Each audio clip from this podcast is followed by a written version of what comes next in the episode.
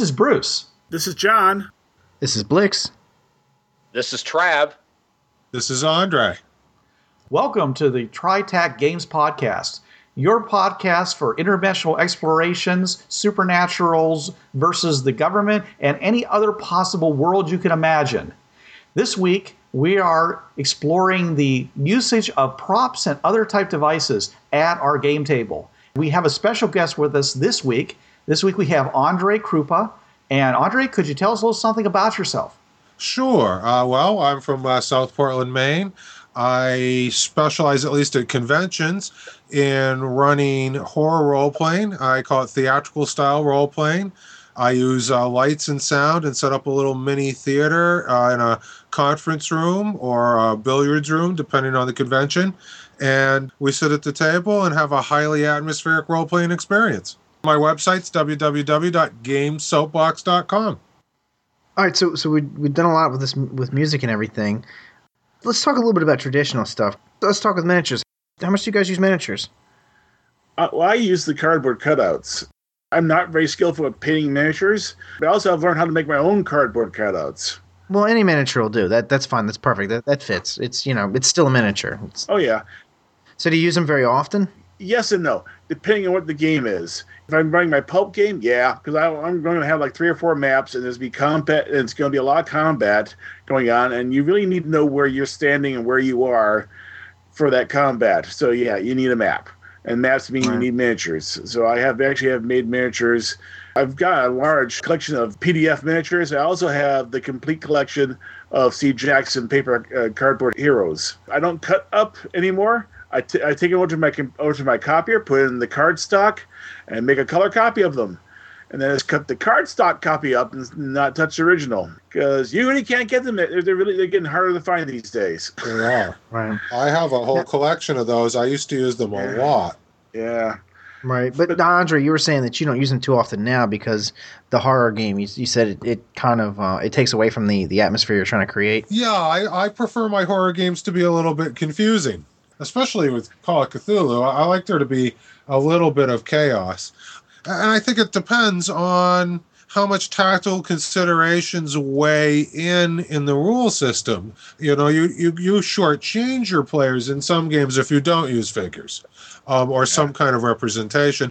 On the other hand, in some games, I, I don't think they're necessary. D20 or D&D 4th edition, you have to have min- You have to move your miniatures with your joystick, don't you? Sorry. I'm always busting on fourth edition. Now, I also do Savage Worlds, and I, depending on the game I'm running, I can take them or leave them. Savage Worlds works with miniatures really well, but you know what what I use and, and I'm gonna I'm gonna this this is like what I call my dumb miniatures. I have a dry erase board. Mm-hmm. And basically what I do is being that it's a very pulp, very open ended kind of thing. I put the dry erase board down. I draw the scene out with a you know with, with my marker, and I just put people on the board. And when they say they want to go somewhere, I just determine how far they went on the board.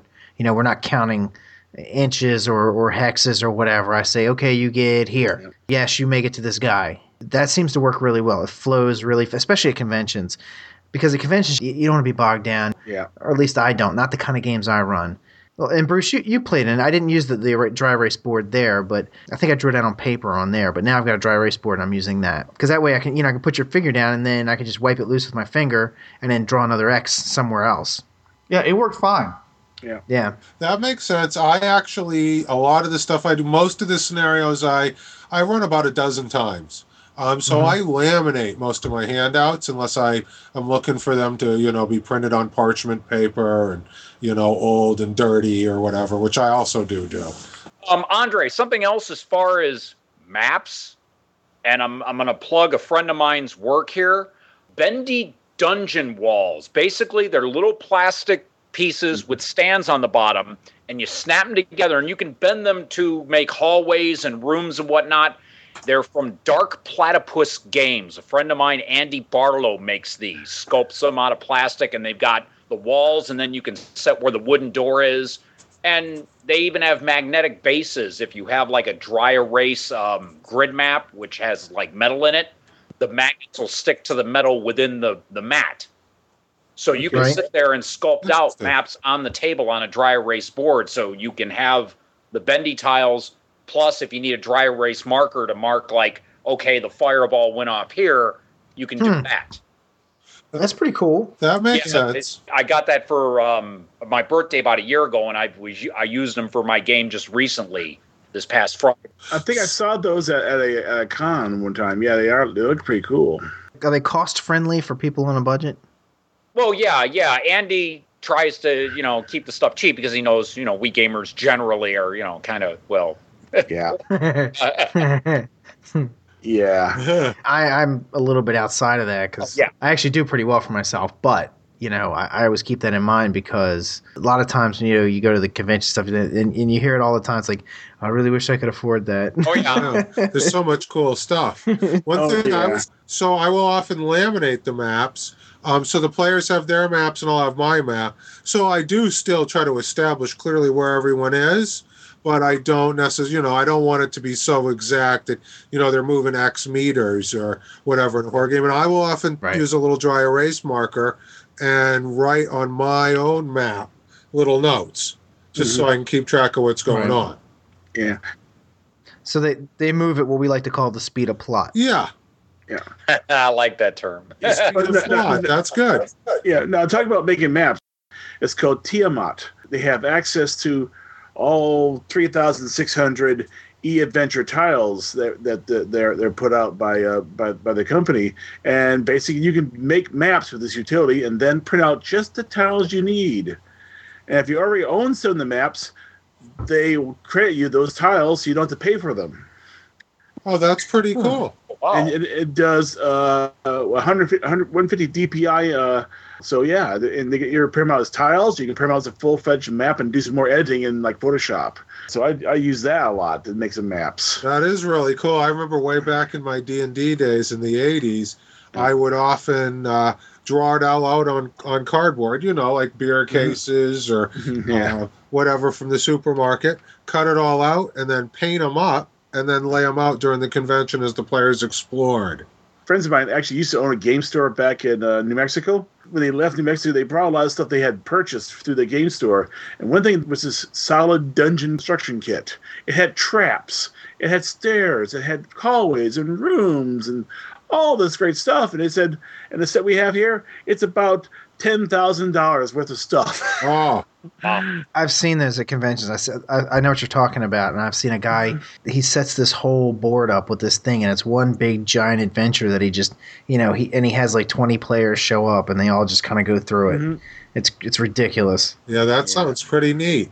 There's some absolutely beautiful stuff like that these days. I'll tell you the coolest thing I ever had was this is and this is way way back in the day. We're talking 1989, I think. And this was before BattleTech came out. There was BattleTech was previously known as Battle Droids. And they had a whole bunch of copyright issues because they basically used all of the mecha from Robotech yeah. And put just put it in their book. Battle Droids was the name of a movie. Was it okay? Well, anyway, so they yeah, they got hammered with that, so they had to change it. But when I was at the convention, they had the the mecha that they were selling, which were Japanese models they were buying that were you know they were just reselling them. But they sold uh, they were eight and a half by eleven sheets that were iron-ons, and they were hex iron-ons. What you do is you buy a sheet, like a twin sheet, and you you you would lay these out and iron them on. So I made this you know, it was basically like a twin size sheet. I mean, you could use any sheet; just depends on how many the paper, you know, how many eight and a half by elevens you bought. And I made this big giant map that was made out of a, a bed sheet. I went to the hardware store. and I got uh, the what is it, the one inch foam or whatever, and I drew hexes on it and cut them out. And I, and we could make mountains and stuff with like pens and all that kind of stuff. And uh, that was pretty cool. That was, but that was like that's kind of like the old school do it yourself, like really low tech.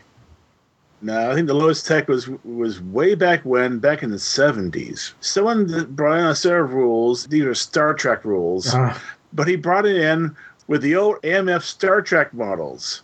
Oh, So we had- nice. This is in Oakland University back in Michigan. There's this one cafeteria that had hexagon shaped floor tiles. oh God. And, Yes. and they're the right size wow. for the figures. They're the, the right scale. So we are able to use the floor as a giant hex map. Oh, that's awesome. That and you sounds sit- great. And you can see people sit there counting out tiles for their photon torpedoes, wondering if they'll hit or not on this round. At that point, So my next house, when I do my bathroom, or you know, I'm gonna do it in hex hex tiles. There you go. Yeah, that'll go over well. I can hear that conversation now. Yeah. my girlfriend would be like, "You want a what?" yeah, exactly. Yeah. I, I will say that the best use of props I've ever seen in a game is my friend Ed Meth- Metheny. Uh, he runs uh, a game called the Playful Watch. It's set in the land of Zo, but with a little crossover with Rudolph the Red-Nosed Reindeer.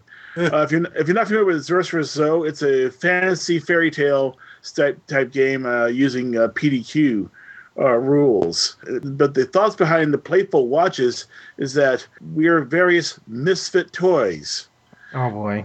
two misfits actually sent to children. So what what Ed would do, he would go to the to the dime stores and the bargain stores and buy the cheapest toys he could find, wrap them up as presents, and then you send them out there. You get to pick one present, open up, and that's your character. And you got to write them as a, as a misfit toy. I got it's a little fire hydrant with a hose and two buckets. And I said, hmm, Mark, he's rusty, and that's uh, that's Alice, and that's Petunia Hmm. two buckets. And Rusty, he's a misfit toy because he doesn't squirt water; he squirts alcohol. Oh, The thing is, you had you had these characters, and that's what you using the base your characters on. So you had the greatest props, the greatest miniatures, because you had, had actual toys to use as your as your figures. Now, this is really traditional, and this is this is like I know a lot of people use these from you know pretty much regularly. A lot of groups do using images and dossiers. So like you know you- you're playing the game and you pull out you know a picture. This is the villain, or you know people you know having pictures of their characters. But is there anything that you can think of? that you know where images or dossiers or anything have been used to like really great effect or some kind of unique effect that you've done with anything you've you've done like have you ever planted clues in pictures or, or in in documents? Or you know like i was saying before you know when you said that you get a license for somebody you know you pass that out say that you find this. And then you know the players go well i'm going to go to this address that's on his license to look for clues. You ever has you guys ever had anything like that? There's a uh, there's a newspaper headline generator out there, and we've all in my group here we've all used it to create you know headlines, and then you get like about a hundred words worth of story to put underneath it, and we we use that for a prop. But pictures, I use good old fashioned pictures, though I have picked up some personality cards. Basically, there's, there's like little playing card sized pictures of people. You- This is the bad guy or this is the good guy type thing. But hiding stuff, I haven't actually tried hiding stuff in plain sight like that. You know, the good old pur- purloin letter. I should think about doing that. that's a good idea. Yeah. I uh, use a lot of paper props, and you know, I'll sometimes print stuff on parchment. I've never done anything exactly where the clue is exactly hidden content in the sense that it's like some symbol that's Mhm. hidden in the corner of the map. But because I've run Call of Cthulhu, I have one scenario which actually is available as a monograph called The Vault. And in that, one of the key documents has important information in it, but it's a whole section of a document uh, which is authentically, well, I guess I should say that uh, the magical information imparted by it is based on actual practices. mm-hmm And you know, it talks about how to do things and, and everything's spelled right out. And you have to read it and figure out what part's relevant to the story. right and it's written in old style English with instructions for the practitioner. So, uh, and that's an important paper prop. And maps, I think, are vital. And now that we have the internet, I'm pretty obsessed with. When I run a game now, I, I buy the printed book because I prefer to read that, but I buy the PDF and then I cut it up. And I, because one of the things I always used to hate back in the old days, especially uh, in the 70s, uh, before we really had decent computers, you'd have to go down to the local copy place and freaking copy everything and paste it together. It was a pain. So now Yeah. you buy the PDF and you just cut and paste everything together. And I usually print it out and laminate what I feel I need to laminate, or cut the text out and actually do the letter up so it doesn't have any page numbers or anything on it. And I think that stuff's pretty cool. You know, it's not necessary, but it's cool. right Did that for the Roach Motel. In the back of the book, there's a bunch of things you can cut out. You can print them out and then, then cut them up in different into, into little handouts for the players. You always got to have some sort of handout to give to the players so they, so they can look at and sit it down and not read. Yeah. Right. Well, I usually in most of my games, if you don't read them, you get killed. Right. You know. Right. But I hear you. And, and I think all that's important. You know, I used to do uh, D and D games with some fairly extensive handouts as well. Uh, one time I had a welding rod case, which looks kind of like a scroll case, and Yeah. I got this shelf paper, and I hand calligraphed. Now I was much younger, so the results weren't necessarily top notch, but they were cool. So you had this long scroll, which was the clue to the dungeon. And you had to follow it and figure out the riddles and use it as a guideline. And people eat that up. A 10 foot scroll? It's pretty cool. Oh yeah, yeah. Mhm. So people enjoy that. Cool. Oh, yeah. Bruce, anything you got? One of the best uses I ever saw of a prop like that was the GM took this box and it was a locked box and the box was was melted and it was burned and it had all kinds of strange markings and stickers on it and none of it made any sense. They left it in the middle of the table and people could pick it up and they could listen to it and they could shake it and they could tell there was stuff inside the box, but they couldn't see what was inside the box. Then halfway through the adventure, he says, "And you find this key," and they find the key, but they hadn't found the box yet. So every time someone tried to like do something distracting, everybody at the table was like, "Would you shut up? We're trying to find the box." so finally, the GM says, "Yes," and you found the box, and they grabbed the box, and they were like fighting with each other to get the key in the lock to get that thing open because they've been waiting all session to see what was in the box. What's in the box? Yeah. I, well, anticipation is a, is a big thing. That that's cool. A covered prop on the table can have that kind of effect. Just something you don't want to reveal till the key scene. You keep covered with a cloth. Everyone's going to want to know what's under that. It's just natural human reaction. right. I haven't found one cheap enough yet, but I would love to get my hands on a Cryptex. What's that? It's like a scroll case, but it's got a combination lock built into it, and you can't open it until you get the combination right.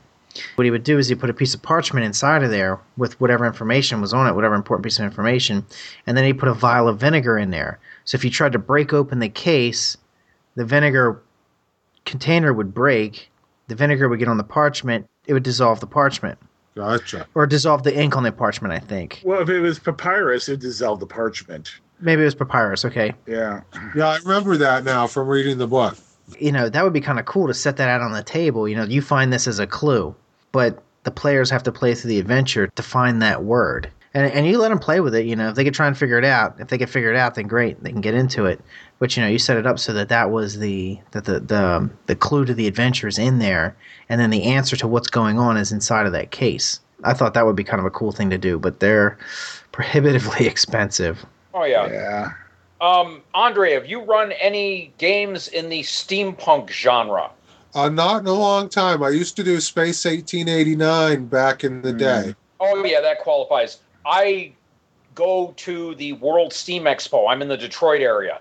Oh, And- Needless to say, for a steampunk game, I found out going to like the Salvation Army store and going through the housewares is a really good way to find stuff that kind of looks Victorian for that because I, I dress up as a character. I dress up at, at even at sci-fi cons. They know it in in the Detroit area, and just like get like an old tea set just set on the table, or an old looking clock or even getting you know an old pair of goggles which i mean now heck you can go all over and find goggles those nerf maverick pistols they'll put a various type of patina on it and they'll get it all bronzish looking and you know like they'll scrape off the nerf logo on it things like that i notice are really good for props and just set it on the table and i mean it gives them something visceral to hold on to and you know, they'll pick up the the modified Nerf guns, like okay, and I fire three shots at the airship pirate, you know, or whatever. Things like that I notice are really good. The whole steampunk thing seems to be really uh,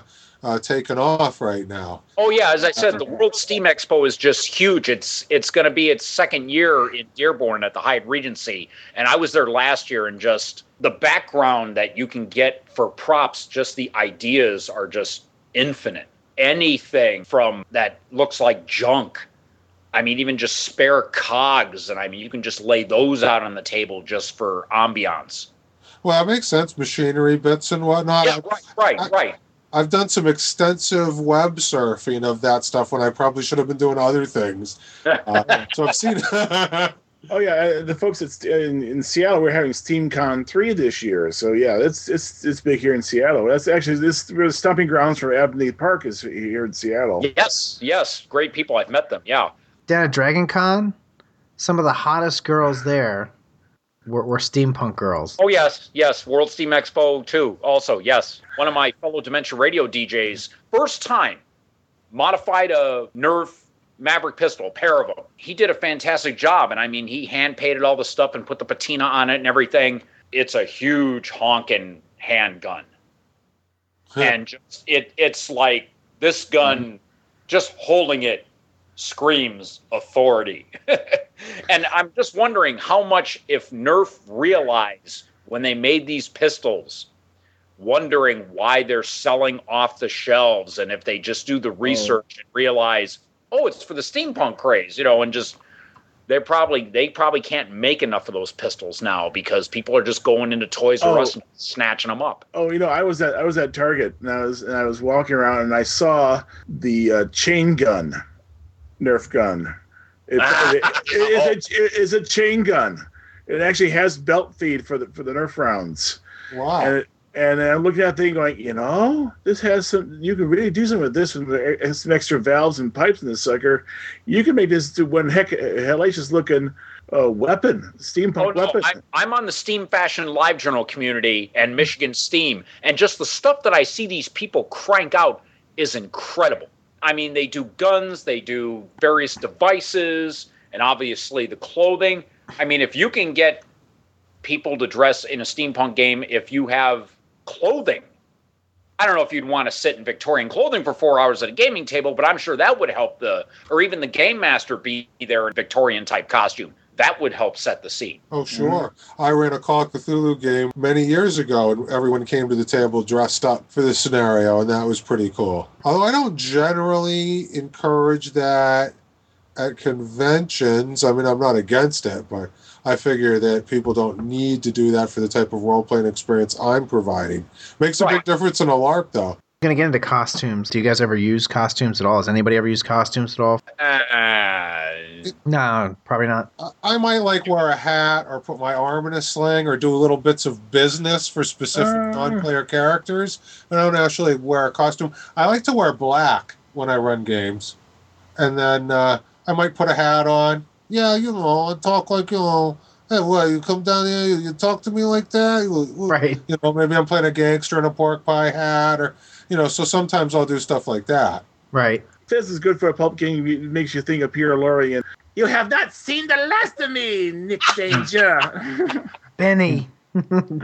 if you put on a costume, it's not something you wear all the time, and invariably you end up needing twice as much space as you normally do. And there's always a premium for that at my table. When people do use costume of any kind, I tend to see it more along the lines of, as you said, a hat, a pair of glasses, gloves, very small things that they could use as like a, a literally a hand prop, something that they can twist or wave around a little bit, but they tend not to go full blown. yeah, I think we agree that full costuming would be more reserved for LARPing. I do think though that little bits of business, uh, like I think it was Bruce that was saying, are very useful. You know, like if it's a female character, she might have a compact, or you might have a guy uh, who has a cigar, so he can do a little bit of business with the cigar while he's playing his character. Or uh, I ran a game where they played a bunch of little girls at the beginning of the game. One of my friends got a towel out to wear as a shawl, and and another one used a little broken pen, you know, the inside of a pen, and a washcloth to ma- pretend he was making his puppet. So people can do a lot of stuff with a little hand prop, like the gloves. You know, maybe when you're you know playing your character, you might slap the gloves around or pull them on and off, and I think that helps people get into the character. I think at the gaming table, pretty much it's good if you can hold it in your hand any bigger and you're just inviting a lot of trouble and more work than's necessary. I think that might just be a good rule to set now. If it's something handheld, fantastic. I think that's generally true. Plus, you know, uh, most games, if you're running at a convention, it's a pre-generated character. You'd have certain logistical things you'd have to work out for them to costume appropriately. They'd have to register well in advance, and and you'd have to communicate what role they're playing. So it adds a whole logistical layer to working it out for convention presentation. Andre, have you ever been to an anime convention? PortCon here in Portland. I go to Youmacon here in the Detroit area with my daughter. Yeah, those they're pretty much in costume all the all weekend anyway. So they come to if you run a game anime convention, they're already in oh, costume. Oh yeah, well they yeah they show up in their cosplay outfits for sure. Yeah, yeah, yeah. I, have been to cool. I've been to SakuraCon here, and actually I was sitting there. I'm standing in line waiting, and I, I decided to wear my Hawaiian shirt that day, and I'm huh. and and, I, and I'm bald, and I got a white beard, and some guy came up with and he yelled at this one character's name. I'm going, what? You're just missing the tortoise shell back for your back. You need a tur- you need a tortoise shell for your back and a, and a big walking stick. I find when found with the character who was in he was in the Dragon Ball. it's this oh. character who, who, looks just like that in Dragon Ball. Hmm. Oh, wow! so I'm like halfway through the costume. I just need a big, just need to get give myself make a make a big tortoise shell back for my back and uh and get this big old walking stick. Cool. Well, so we've we've got you know we've covered just about everything, but the only thing I guess there's there's like two things left that I that I have on my list, and then you know we can we can talk about whatever else. But you have a list? Yeah, I made a list. I made a list. Does anybody ever use any web tools? You know, like so you pull up your, your laptop at the game table. I know there's some map. Google Maps. Google Maps, Okay. Yeah, I've used actually I used that for a bureau game. Mm-hmm. I was showing various places around Seattle and saying, "Here's a satellite view," yep, and expand it out, and you can, you can look at a house. Hmm. That's cool. Oh, okay. Found a place that looked about right where I want to be on on a map in Google Maps, and then checked to see if there was a street view, and there was. Okay, went down street view and took a picture of the house from the street. Huh. So I can actually show them that picture of the house. And then later on, I can show them the map on the map board. Obsidian Portal. That's that's like a a gaming tool website, and I was just wondering if anybody ever used any of that kind of stuff and, and had any success with it. I really haven't done that. I uh, utilize uh, WordPress.com uh, to keep a blog uh, for our Ars Magica campaign. It's called mysteriesofalbion.com. Right. And we do that because there's so many characters since it's troop style play. Right. I use an application called MetaCreator. Right. And then I print out batch files of PDFs of the characters and post them in sections on the blog so that we have application to manage all the characters because there's a lot of them. There's the Magi and the companions and the Grogs and the Covenant and you know, and then the document for the background after we designed the Covenant with the storytelling system. I don't know if you guys are are familiar with Ars Magica. Sure, I've heard of it. Yeah, it's a great storytelling system. It's it's a lot of fun. Uh, it's kind of a technical game. It's kind of the opposite of Fate. Right. Mm-hmm. Advantages and disadvantages with a task system. Okay. Hmm. It's a lot of fun. You play Magi. It's set in the uh, the 1200s. Very role playing heavy. The magic rules cover many, many books, and the combat rules cover maybe 16 pages. Right. So it kind of gives you the idea. So I use a website to keep the blog, to have a journal for the game that I post on an irregular basis and then keep all the game related information on the web and we access it while we're playing people bring the laptops to the game and you know that way they can look at all the different characters that they have to. Because you're not just playing you. You might play someone's companion or a couple of the grogs during someone's scene or so it's kind of important to be able to have access to all the characters. Oh, okay. We use a yahoo group. We just use that to post all the files and characters and stuff like that. So the game master, if he makes a modification to your character, he posts it up online. Or if you make a modification, you can download it, make a modification, and, and upload it. And then he keeps all the contacts on there as well. So if you can't remember some NPC that you were dealing with like, a week ago, you know, because we only play once a week, and, and in real life, your character was just talking to him yesterday, you know, or a couple hours ago but you can't remember throughout the week. So you know we keep that kind of information, and he he'll post like stuff that we need to know for the adventure. Like he might he might um send out a message to us. You know, make sure you download this file and read it before you show up because it's something your character's found. Um, that kind of stuff. So we we use Yahoo groups for that. Yeah, I, I. Oh, go ahead, Andre. I was just going to say we actually use one to keep a calendar. I find that really handy because we run a lot of different events up here. It's kind of like a little clubhouse. So I have a group for all the people who participate because not all of them are role players. We do historical games too. Okay. The group I belong to, we actually have a Yahoo group we've been running for uh, several years. We also have a blog page we had. That, we also run a little one day convention too. Uh, we're running this year around around uh, Fourth of July. So we use it for multiple things. We did try using scheduling software, but we just no one could figure out how to make it work. and It only worked for some people's machines and not for everyone, everyone else's. I do think we're going to see more computer assisted gaming as we go forward and ways for people to play over the internet. I have mixed feelings about that. I mean, I think it's great. And the more that we see expansion of the hobby, that's yeah. wonderful. I mean, for me personally, I like to be in the same room as the people I'm playing with when it comes to role yeah. playing. I don't care so much about a tactical exercise. But role playing, I really think it helps to be in the same room. I've been doing a lot of Skype gaming as of late. Two of my friends moved down to California, so the only way we can get the game with them is over Skype. We did look at some of these uh, online game tools you can use, especially the free ones, but they take a lot of work to set things up. I mean, lots and lots of work sometimes. You have to actually literally draw everything by hand inside their tool, and I'm going, no. To, can't you upload images and stuff like that, though? Yeah, the, the, the better ones can, but then they have other issues such as connectivity. Gotcha. Have you yeah. tried Infrno? I have a couple friends doing that that seem to think it's pretty cool. I haven't tried that one yet. Big screen LCD TVs are getting cheaper and cheaper. And I sat there and realized, you know what? I can probably go out and buy a 72 inch LCD TV, flip it on its back, put acrylic sheet over top of it, not plexiglass, but acrylic, and now I have a map table. I can do my maps, and bang, there they are. I just got to make sure that they're the right, they're scaled correctly for the size of the, of the of the screen. And there's a map table to put figures on and move them around, and I can change the map and hide things in the map. We always, for years, fantasized about that. You know, some yeah. big table, and everyone would have their own terminal. But you mm-hmm. know, pretty soon it'll be something like what you're talking about, and everyone will have an iPad or yeah. an iPhone. Um, right now, I believe it's IBM has a table with a glass top that's touch sensitive. Yes. That yeah. Were, yeah. were you talking about that at the convention? I think you might have been. I might have been. I might have been. I know. Um, I know restaurants are starting to use those now. There's some restaurants you can go in where you didn't I see that in Tron. Uh, probably, yeah, yeah, yeah. You did, you did. But basically, there are some restaurants where you go in, and you sit down and there's no waitress really. You sit down, you order your food through the thing, and when you're when you're all ready and you've ordered your food, you hit send, and it goes to the back room, and then they bring out they just bring out your food.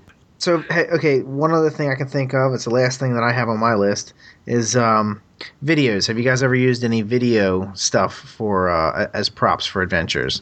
I mean, other than having somebody watch a video that would be inspirational beforehand? Yeah, I mean, like at the table, like, you know, maybe you have a laptop and you pull up a video and you show, I don't know, some video of something. I have not done that, although I have plans to do it. I did years ago use a cheap computer system and display to show people sensor data for a science fiction game I was running. Okay.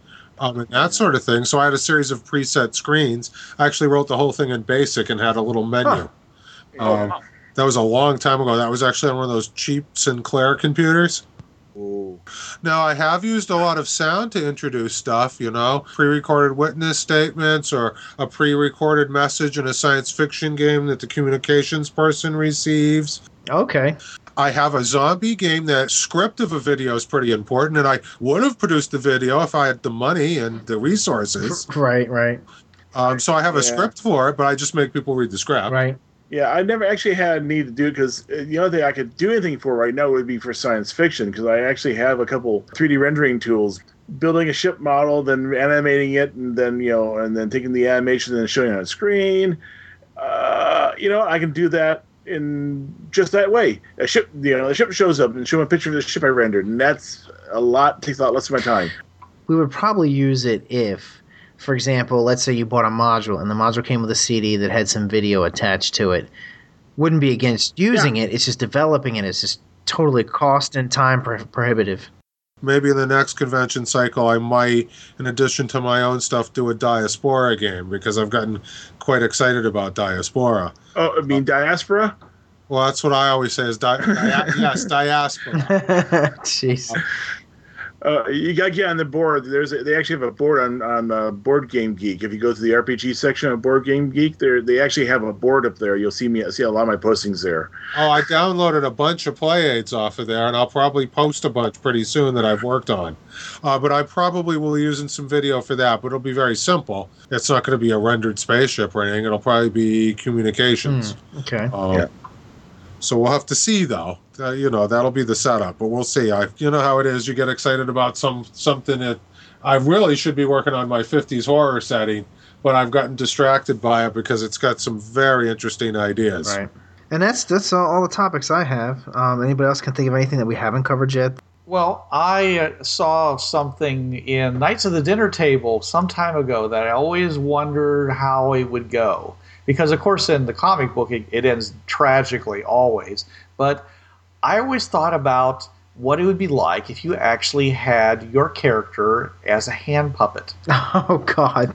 Oh, oh. because we were talking about how costuming is a problem because it's too big and everything else. But if you could create a small hand puppet that would represent your character, then you know would it just turn into a Punch and Judy show where all of a sudden people were taking their little swords and stabbing each other, or would they actually act out more? We actually do have hand puppets that we use in our Ars Magica campaign. and they did have hand puppets in the Rocky and Bullwinkle uh, role playing party game. Oh, that sounds fun.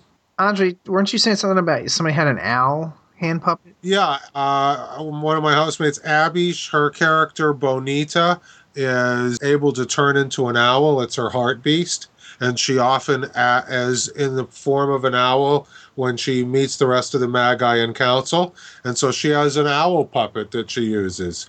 And another friend of mine um, has a statue of a rooster, as familiar as a rooster. So he'll put that on the table when he's playing as Magus. in their um, playful watch games, people will actually use their figures as as like puppets. With R- R- Rusty, I moved his I move his hose around. He moves around. I, I danced the buckets around. I they basically they're, they're puppets at that point, and our folks do the same thing with theirs. We uh, no, we don't go and attack each other. We say, "Oh, I'm going to go attack this rope, attack this duck over here, ding ding ding ding, and beat on the duck with my hose, bang bang bang bang, and you know stuff like that, and act it out." Something I've always fascin- uh, uh, fantasized about for years would be to have a big rear screen behind uh, behind me with a scrim in front of it, and then when the characters are in a forest, I would be able to throw a big widescreen forest image up behind me, so when everyone's looking in the direction of the game master, they'll see it. In a perfect world, I'd have it behind each side of the table, behind the players too. And then they would almost feel surrounded by the woods, or see the cemetery, or the Mount Yeah. Vista. Oh yeah, I can see that. Oh yeah, Yeah, when I win the lottery, I might might be able to afford to do that. yeah. I hear you. That's my problem too. You know, a purpose-built game studio is a little beyond my means. oh, There is one thing I overlooked. Do you guys ever use cards? Like I know Savage Worlds has their action deck where it has special effects. So you know every character gets, every player gets you know three or four cards or whatever, and they give you like special abilities. for a fringe for the game, I, I decided instead of having them write down what their weapons they have, I made a, I made a deck of cards of all the weapons they, they could use, and then hand them the weapons as they needed them. Hmm. They have their Glock, and they have their XMR8 Mhm. in hand, and but would be as a card with all the stats you need.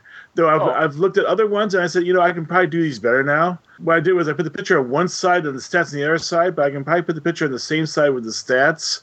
I'm big on that stuff. I actually have a laminator my friends gave me for building our Blood Bowl website, and I laminate all kinds of stuff. We're starting to get into playing some fudge and checking fudge out, and so I have cards to keep track of all your wounds and stuff. So you just mark it off with a, a wet erase marker, and then uh, keep track of your stuff. And even you know now when we're starting with these Fate games, I have laminated cards for aspects so that when the free taggable aspects come up, you can write them out on a card and you have a spot to check off. And then when those uh, free tagged aspects are used, you check it off so that you know it's been free tagged once. Hmm. Ah, yes. Um, I was in a feng shui game uh, last year, and our game master put the character sheets in like page protectors, and we just dry erase markers to mark off wound points. It, it saved the character sheets. We didn't have to erase anything off on them.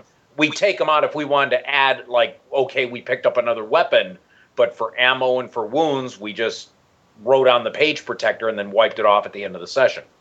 And that's something I do. All, all my stuff, I have a notebook with page protectors in it, and all of my materials and the handouts and everything uh, go in there. The laminated stuff is collected in envelopes and put in the pockets. Uh, but I also do that because every game I usually do about 12 times. So I really want to make sure everything stays reasonably pristine. There was a guy in the cyberpunk forum that I'm on, and he actually he made a whole setup in his room, in his basement, his gaming gaming room. He has like a custom table that he had put together, and, and it you know it glows in the dark, and he's got black lights built into it and stuff like that. And he's got character sheets that well, no, the character sheets are fine, but the dice he uses glow in the dark dice, so he they actually play in very very low light sometimes. So your whole gaming room, your table, and everything can be considered a prop. Like for example, you know, it'd be kind of neat would be use a light table.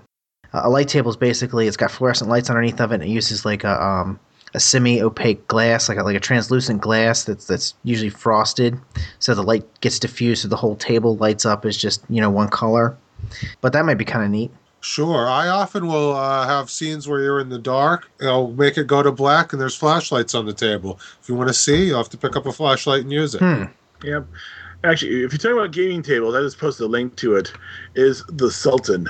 Oh, that's beautiful. That's the ultimate gaming table. It's, it retails for eight thousand or almost nine thousand dollars. I think it's Oh. like, uh, isn't it like 10 and some change with most of the good options? Oh yeah, yeah. I remember yeah. eyeballing it. I actually have a custom table that we built. Uh, it's really more for historical gaming, but of course we role play around it as well. Uh, but yeah, the Sultan, that's magnificent. It has a sand table you can use or miniatures table, and then it has a regular table on top. So I, I like, wow. Yeah, it's like, you know, like a high quality pool table, like a Brunswick pool table. If you guys Mhm. haven't seen it, it's they're beautiful. Yeah, I, I think uh, I think it was at Dragon Con. They had um, they had a company that makes tables for you custom. That's what we're talking about. Geek Chic. Geek Yes, Chic. that's it. Geek Chic. I just posted a link to it in the in the chat window. And in fact, all the player stations have built-in dice towers. Just drop your dice in, out, out they come. That Yeah, that that's for gamers who are just Well, it's, yeah. It's for single gamers. or it could be for uh, Yeah. for you know older retiring gamers at the end of a long lucrative career. Right, right. You know, Uh, must be a different economy that I'm used to. uh, Yeah. well, it's certainly not happening for me. I was pretty crushing just to buy my new lights, let alone a freaking ten thousand dollar table. You can buy a lot of lights for ten thousand dollars. I could maybe afford something like that if I didn't have a child, but a child has the ability Yeah. to um, absorb every penny you make. Well, you would know that, Trav, right? course. Yes, I do. it's like I could have had this, or just about anything. It's uh not too different on a less intimate scale with you know keeping a game group together. Yeah. Did you guys ever watch that show Extreme uh, Home Makeovers? Mhm. Oh, Uh, they had an episode where uh, they wanted to turn the person's home into kind of like a Vegas showroom. So at one point, what they did was the dining room table actually it could be attached to the chandelier over the, and then it could be raised up, and underneath it was a full craps table. And they had lights that are hidden that they could bring out. They do the whole lighting thing. So you know you can do a lot to turn a space from just a normal house into party room. oh for So- sure. You don't have to spend ten thousand dollars to do it. Ping pong tables are probably one of the best gaming tables around for people who don't have a lot of money. yeah. Or you can go to um, like a Sam's Club, or, or at least that's where I've seen them, and they have those bli- those big, like white plastic tables with the fold out legs, and they're really sturdy. They just, I mean, they look like something you'd sit at at a picnic, but they're very sturdy, and you can fold the legs up and put them away, and you can get one of those for like a hundred bucks. Yeah, and you can just throw a tablecloth Yep. over that if you want to make it look decent. Yep. And, and if you spill something on it, you can't hurt the thing.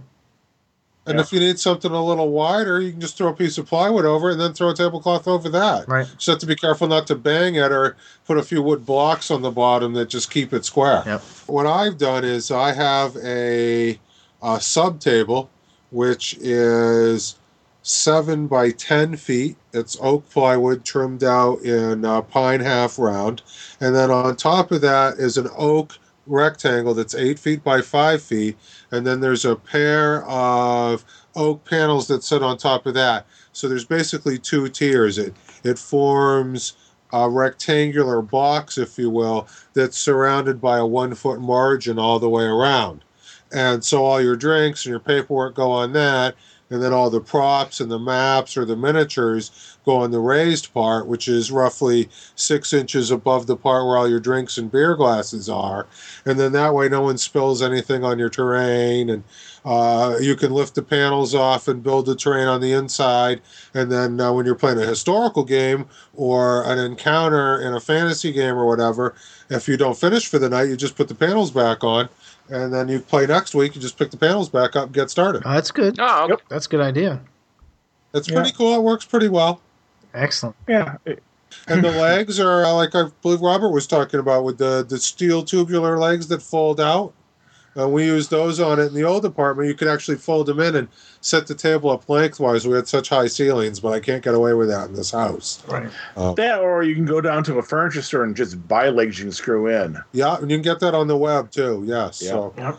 you can buy like specialty tabletops and stuff. People will ship them to you. You can go to IKEA because they sell those modular Oh, things yeah. where they, they have you buy the tabletop and then you buy the legs you want to go underneath of it. Oh, that's a good idea. And it's Yeah. it's inexpensive, you know, because it's, it's IKEA. So For people who are on a budget, a card table with half a ping pong table set on top of it works pretty well. Yeah. Store a Yeah. tablecloth over yeah, it. true. Yeah. Yeah. All right, fellas. Well, I think uh, I think that about wraps it up. Well, thanks for having me, you guys. I appreciate it. Oh no, this Oh, is you've been great, Andre. Thanks for coming. Oh, yeah, yeah. yeah. I had a good time. Uh, you want to plug your website again, real quick? Sure, my website is www.gamesoapbox.com, and coming soon will be a blog about theatrical role playing with tips and ideas and whatnot. www.gamesoapbox.com. And oh, and, and Andre, what, what conventions do you do you regular? I regularly present at Total Confusion, Carnage, OGC, and I put on an aerodrome tournament at Huzzah. And I'm going to Gen Con this year. With any luck, I'll be running. We're still, I think there might be some a little confusion, so we'll see. But yeah, hopefully everything will work out with that too. And I'll be running there on a regular basis going forward as well. Right, right. So if you guys are listening to this and you're going to be to any of those confusions, and, and basically that's the New England area for the most part, other than Gen Con, make sure you, you get into one of Andre's games because they're you know they, they come highly suggested. They generally have to reserve to get in there, or else you, you get left out. This has been an episode on props, and uh, I hope you guys got a lot of uh, information out of this and get some ideas for things that you, you may have wanted to do uh, or things that you may never have thought of, and you know will add a lot of uh, it'll enrich and add a lot of environment to your game, and um, help you know anything to make your game better than than what you've been doing already. And that's it for this week. This is Bruce Sheffer saying there are a million, million worlds out there, so go explore them. This is John Ryer saying keep your powder dry and keep those cards and letters coming in. And this is Blix. Remember, bullets speak louder than words. and this is Trav. There's a reason why it's called gaming. It's for having fun.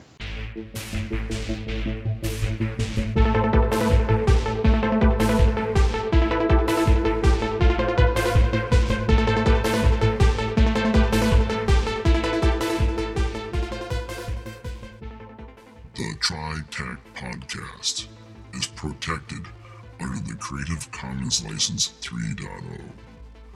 No commercial distribution or derivatives are allowed. The TriTech Podcast is wholly owned by TriTech Games. Visit us at www.tritechgamers.com or on Facebook.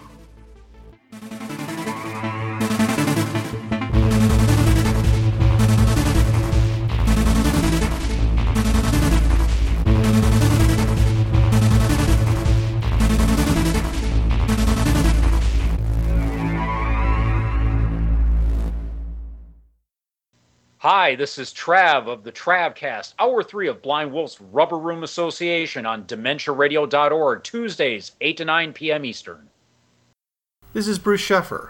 I want to invite you to join me at a Fringeworthy role playing session at Timegate coming May 27th through 29th. This will be on the 29th, which is Sunday at 2 p.m. Timegate is a wonderful convention in Atlanta, Georgia about Doctor Who and Stargate. Please join me there, and if you need any additional information, please go to www.timegatecon.org.